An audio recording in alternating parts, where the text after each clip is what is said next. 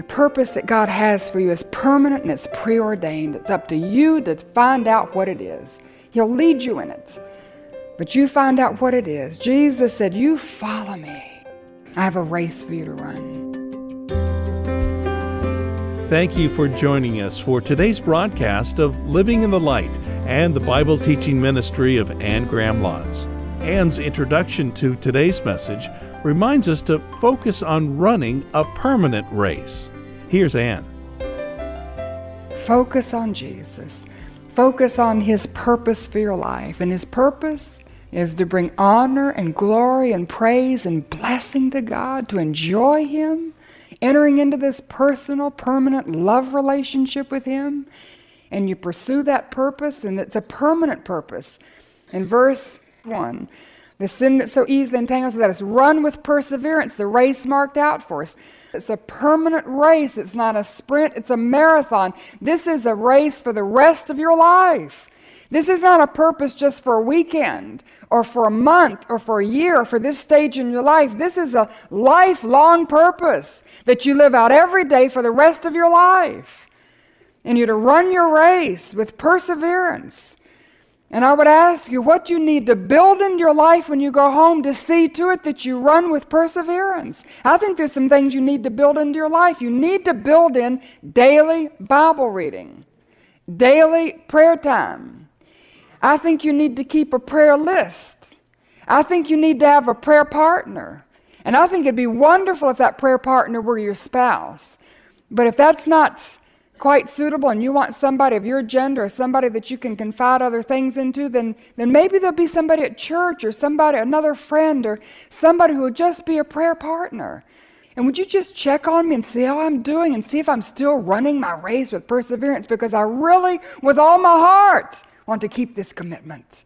And I want to know God and I want to pursue His blessings in my life and I want to live for His glory. And would you just come alongside? You know, you know these marathon runners, and they run 26 however many miles, and, and some of the runners who get so weak and begin to falter, they have somebody that comes up alongside and say, We're here, and, they pass them water, they give them encouragement, and they just cheer them on to help them keep running the race. A prayer partner can be that for you. Somebody who comes alongside and just helps you. I think you need to get into a church that loves Jesus and teaches His Word like they believe it. And if you're not in a church like that, I don't care if you were born and raised in that church and married and baptized and had family members buried, leave it. Don't stay in a church that doesn't believe God's word and doesn't have a heart for the gospel and doesn't acknowledge people are lost and going to hell anyway. And get into a church that's on the same page with you.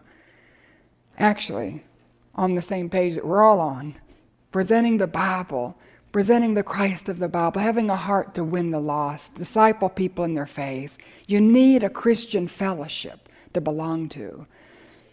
So, what will you build into your life to see to it that you persevere in this purpose of living to the glory of God and getting to know Him? Maybe you need to join a Bible study to hold yourself accountable in the scriptures.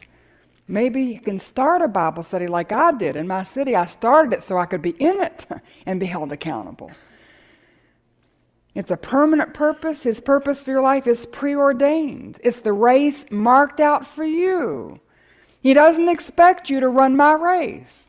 He doesn't expect you to run somebody else's race. He has a race marked out for you. The overarching purpose is to bring glory and blessing and honor to His name and to know Him in His fullness. But underneath that, there is a preordained race just for you. Ephesians chapter 2 says that we are God's workmanship created in Christ Jesus to do good works which God has prepared in advance for us to do. He has a preordained race just for you. Keep your focus. If you can just not misunderstand this, but every time I go home, I'm tempted to lose my focus. My father is a legend in his own day. Preached all over the world, had fabulous meetings that have to have been revival for that city at that time. Stadiums packed, overflowing, written best selling books. The Cove is just one of his many ministries that's bearing huge fruit.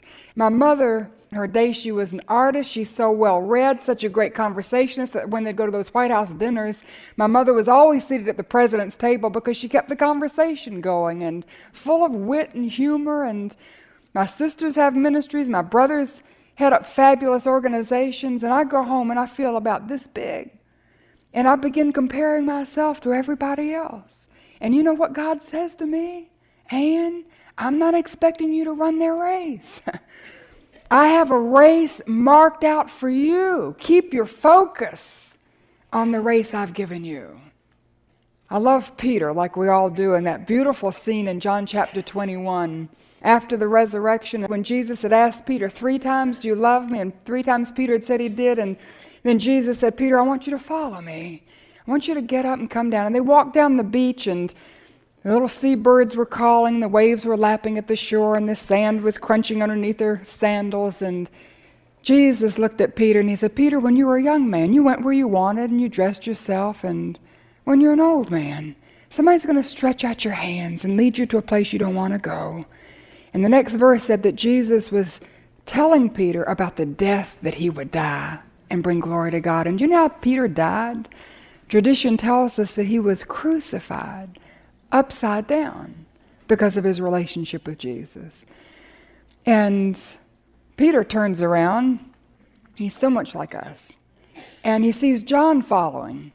And he looks at the Lord and he says, Lord, does John have a cross? Is he going to have to take up his cross and follow you? And, and Jesus looked at Peter, and in my paraphrase, he says, Peter, John is none of your business. you follow me. And when we stand before God, we're not going to give an account of how we ran somebody else's race or how somebody else ran their race or didn't run their race. We're going to give an account to Him for how we ran our race. It's a preordained race. What is yours? Surely you'll be serving the Lord. There is a preordained race for you. You're not the exception. And it doesn't have to be a big thing. The Bible says, don't despise the day of small beginnings. It could be just a small thing.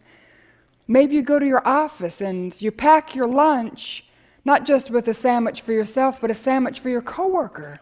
And you take it and you just pray, God, bring to my attention somebody that needs to have a sandwich with me. And, and God brings that person to your attention, and you go out and you sit outside in the courtyard and you have your lunch together with this person, say, Listen, let me tell you where I just was, and let me tell you what God's done in my life, and let me tell you that Jesus is enough for me. And, and just share simply from your own experience who Jesus is and what he means to you.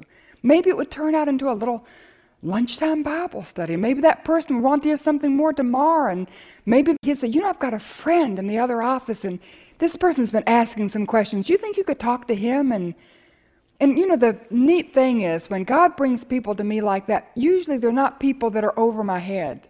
You know, we're so afraid we're going to have a Buddhist or a Muslim who's going to ask us questions that we can't possibly answer. And, but God seems to match where we are with who He brings to us. Have you ever noticed that? And certainly He can challenge us. And certainly there are times when we feel like we're stretched, and that's good for us. But you just pray and say, God, I don't want to embarrass you. He doesn't want to be embarrassed either, by the way. But don't want to get too far in over my head, but bring me somebody to share my lunch with that needs a word of encouragement, somebody I can pray with, somebody I can share the scriptures with, and maybe it'll be a noontime Bible study at your office. Moses, you remember when he was going back to Egypt and he didn't know how to serve the Lord? And the Lord said, Moses, what's in your hand? And it was his shepherd's staff.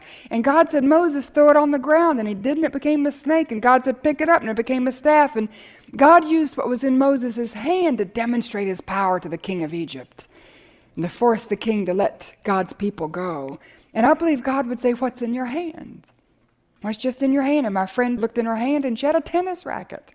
And she's a wonderful tennis player and belonged to a racket club. And so she went to a racket club and she knew there were women at the racket club that never darkened the door of a church or a formal Bible study. And she just asked if they would like to read the Bible together. And you know something? There were about 12 to 15 of those women who said yes. And they brought their little confirmation Bibles, little white ones that have zippers that had never been opened before. and they were so excited. They were just waiting for somebody, curious and wondering and waiting for somebody to say, I want to share with you what God's Word says. I Have another friend who had four children at the same time. She has quadruplets. and she said when they were little, they were like magnets in her yard. They attracted every child in the neighborhood. And she was always shooing the children away get out of my flowers, get out of my yard, get out of my kitchen, get out of my refrigerator. And then one day the Lord said, That's what you have in your hands. That's the ministry I've given you. And so instead of shooing them away, she started inviting them to come in, taught them Bible stories. She had a little backyard Bible club. She said, You know the amazing thing? Not one parent asked her what she was doing with their children. They were so glad to get rid of their kids. it was what was in her hands.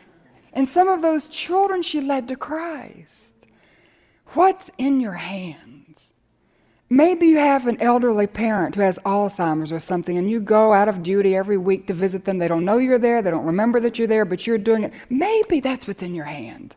And there's some other elderly person at that rest home, somebody else who never gets a visitor, who's lonely, but whose mind isn't gone, and who needs the hope of heaven shared with them. Maybe it's somebody in prison. Somebody here have a child or a loved one in prison. And it's a tragedy, and I grieve with you for the waste and the destruction that person's life, but maybe that's what God has put in your hand. And when you go visit your loved one, would He open your heart to others who are there? Is it possible that you could start a Bible study in your local jail, in your prison? Use your holy imagination Ask God to bring to your mind. Open your eyes. The fields are white unto harvest, and the laborers are few because they're still waiting for the lightning to strike them or handwriting on the wall, and they're not looking at what God's placed in their hands. Look at what He's put in your hands. And that may lead you to an understanding of what your preordained race is. And the purpose that God has for you is permanent and it's preordained. It's up to you to find out what it is. He'll lead you in it. But you find out what it is. Jesus said, You follow me. I have a race for you to run. So, would you fix your eyes on Jesus, His purpose for your life, and His person? Fix your eyes on Jesus. And in verse 2, let us fix our eyes on Jesus, the author and perfecter of our faith. And I don't want to make this superficial at all, but I see him in his life as being faith anchored in the Word of God. And you would say, Anne, how can the living Word of God be anchored in the written Word of God? And yet he was. And when he was tempted of the devil in the wilderness, and when he was hanging on the cross, and all through his life, when he was combating the Pharisees and the Sadducees and teaching his disciples, again and again and again, you find him quoting the scripture. He had made time to read and to study and apply, and he lived by it, and his faith was anchored in the Word of God. And we find him living a faith anchored life. We find him living a purpose driven life, who, for the joy that was set before him, scorned the shame of the cross. Do you know what the joy was? We know.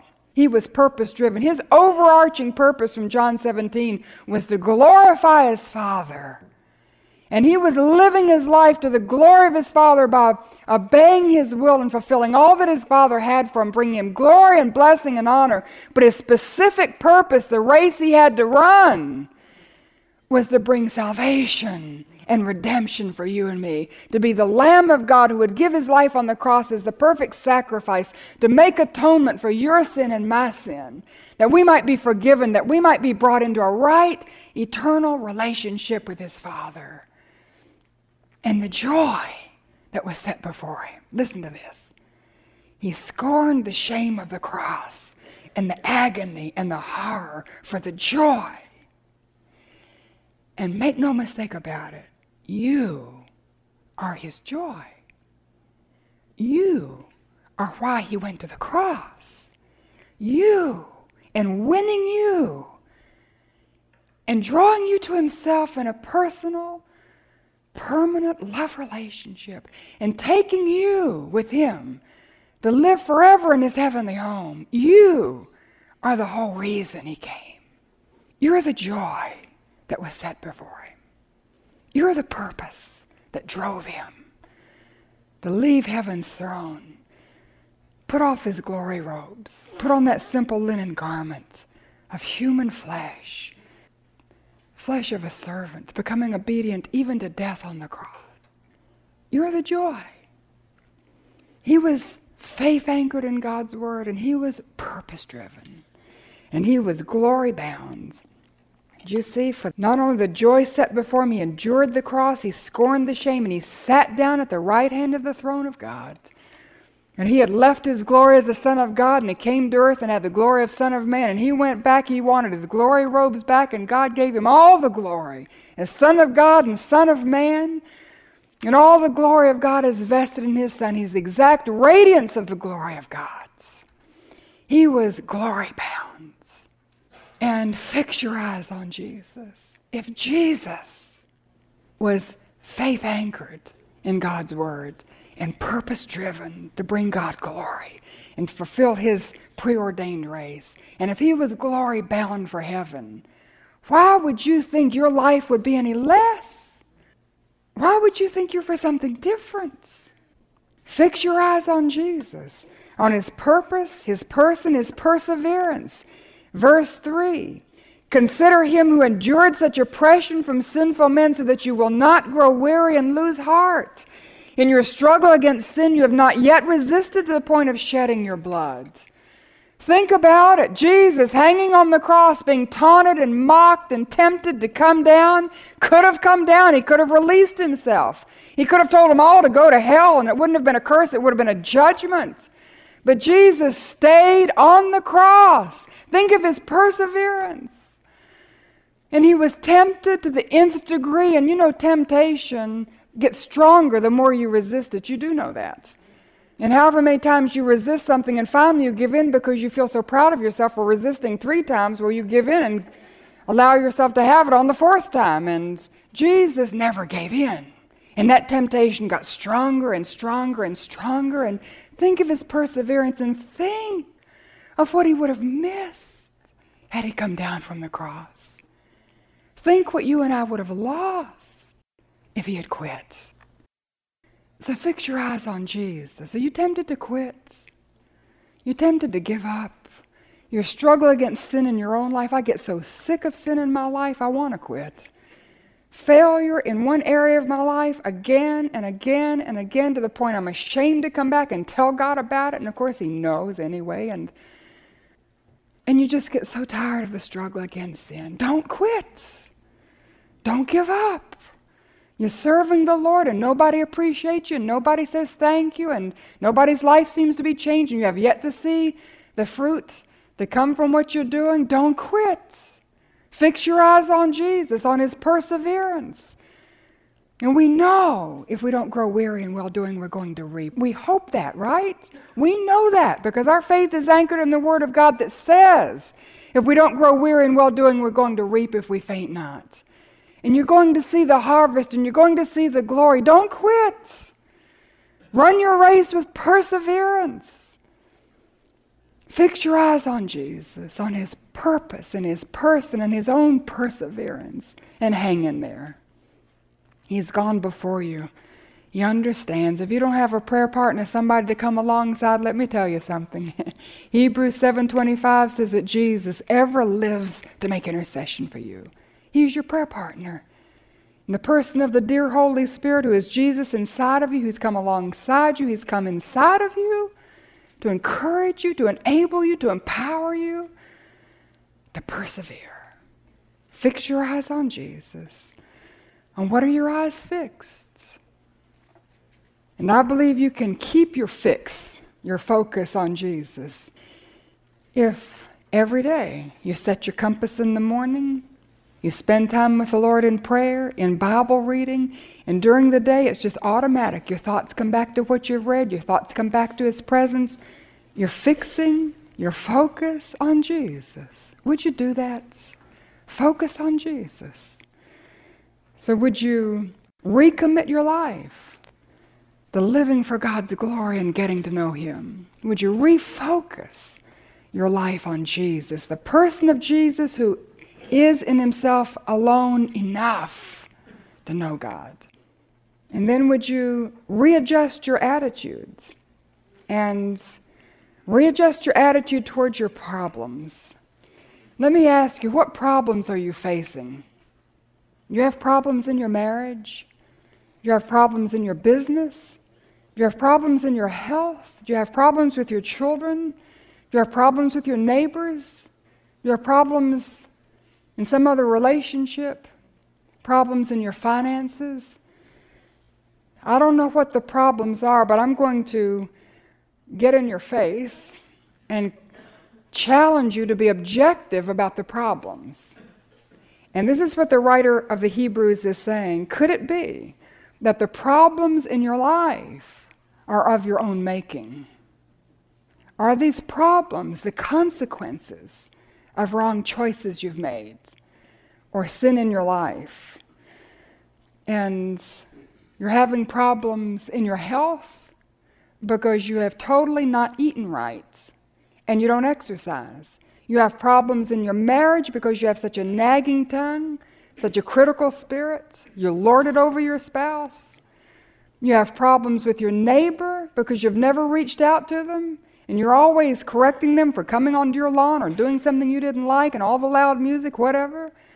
You have problems at your place of work because you haven't been honest. You're having problems in your finances because you haven't kept your budget. Having problems in your health because you haven't maintained it by just the basic things of nutrition and having problems in your family because of jealousy in your own heart, resentment. Be honest. Can you do that? Look at the problems in your life and be objective about them. And it could be that the problems you're facing are some of your own making. They're the consequences of your sin. And listen to me God allows you and me to go through consequences. He's not going to punish us for our sin. Please get that message loud and clear. The consequences of sin are not punishment, punishment is the cross. And God punished Jesus for your sin, and He will never punish you for your sin. But God will allow you and me to go through the consequences of our sin because He uses that to discipline us and to train us.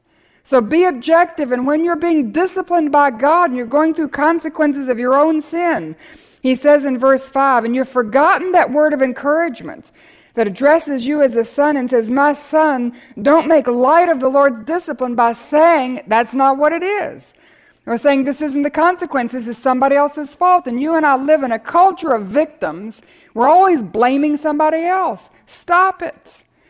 And don't lose heart when he rebukes you. Don't say it's punishment. It's not punishment. He punished Jesus for you. This isn't punishment. This is his discipline in your life. Be objective.